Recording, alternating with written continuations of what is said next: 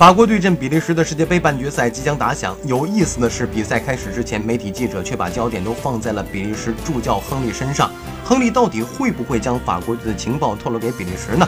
德布劳内表示，亨利目前没有说什么，但毫无疑问，他是希望帮助比利时赢得比赛胜利的，这是他的工作。二零一六年，亨利正式成为了比利时队的助教，他所负责的工作是偏技术方面的，主管前锋训练和定位球训练。但主帅马丁内斯却表示，亨利真正为球队带来的是大赛期间的经验。比利时一直有技术团队，球员们包括教练组，真正缺少的是大赛经验，尤其是大赛期间的心理建设这方面，亨利弥补了短板。他一直在心理和身体恢复方面帮助我们的球员，这是他带来的最重要的东西。